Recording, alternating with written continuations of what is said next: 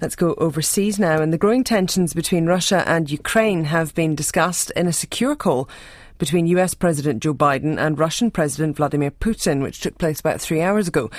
Russia has amassed up to 175,000 troops along the border, denies it is planning to invade. Our Washington, D.C. correspondent is Simon Marks, who is with us now. Kia ora, Simon. Kia ora, Susie. What is known at this stage about the summit? Uh, well, it ended about 40 minutes ago, and it appears to have lasted just over two hours. The Americans say it lasted two hours and one minute.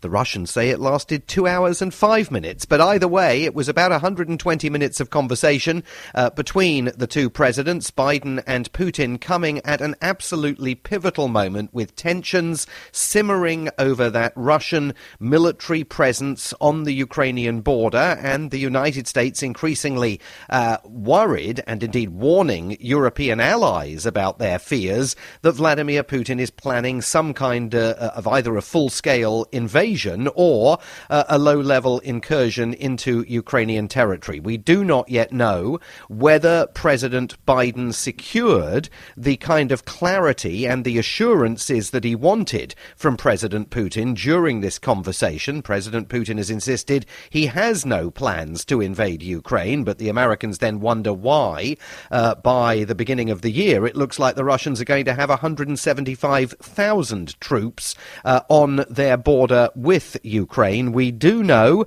uh, that President Biden, as soon as the call was over, was going to be reaching out to the leaders of France, Germany, Italy, and Britain to update them on his conversation with Vladimir Putin. He pre gamed the conversation uh, with them 24 hours ago. He's also going to be calling the Ukraine Ukrainian President Volodymyr Zelensky, who was also uh, the recipient of a presidential phone call from the White House 24 mm. hours ago as well. So, sort of before and after calls with uh, the leaders most uh, directly uh, in the teeth of this possible Russian aggression. Yeah, this feels like the stakes are pretty high.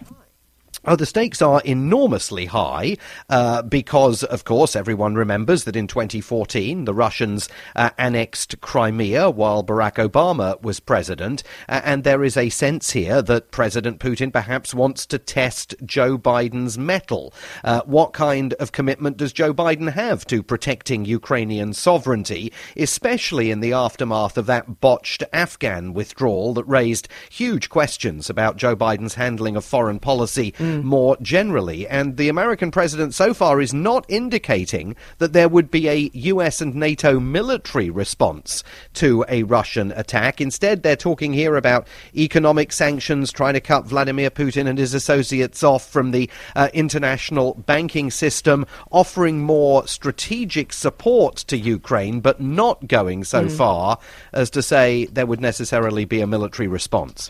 Thank you very much. That is our US correspondent, Simon Marks.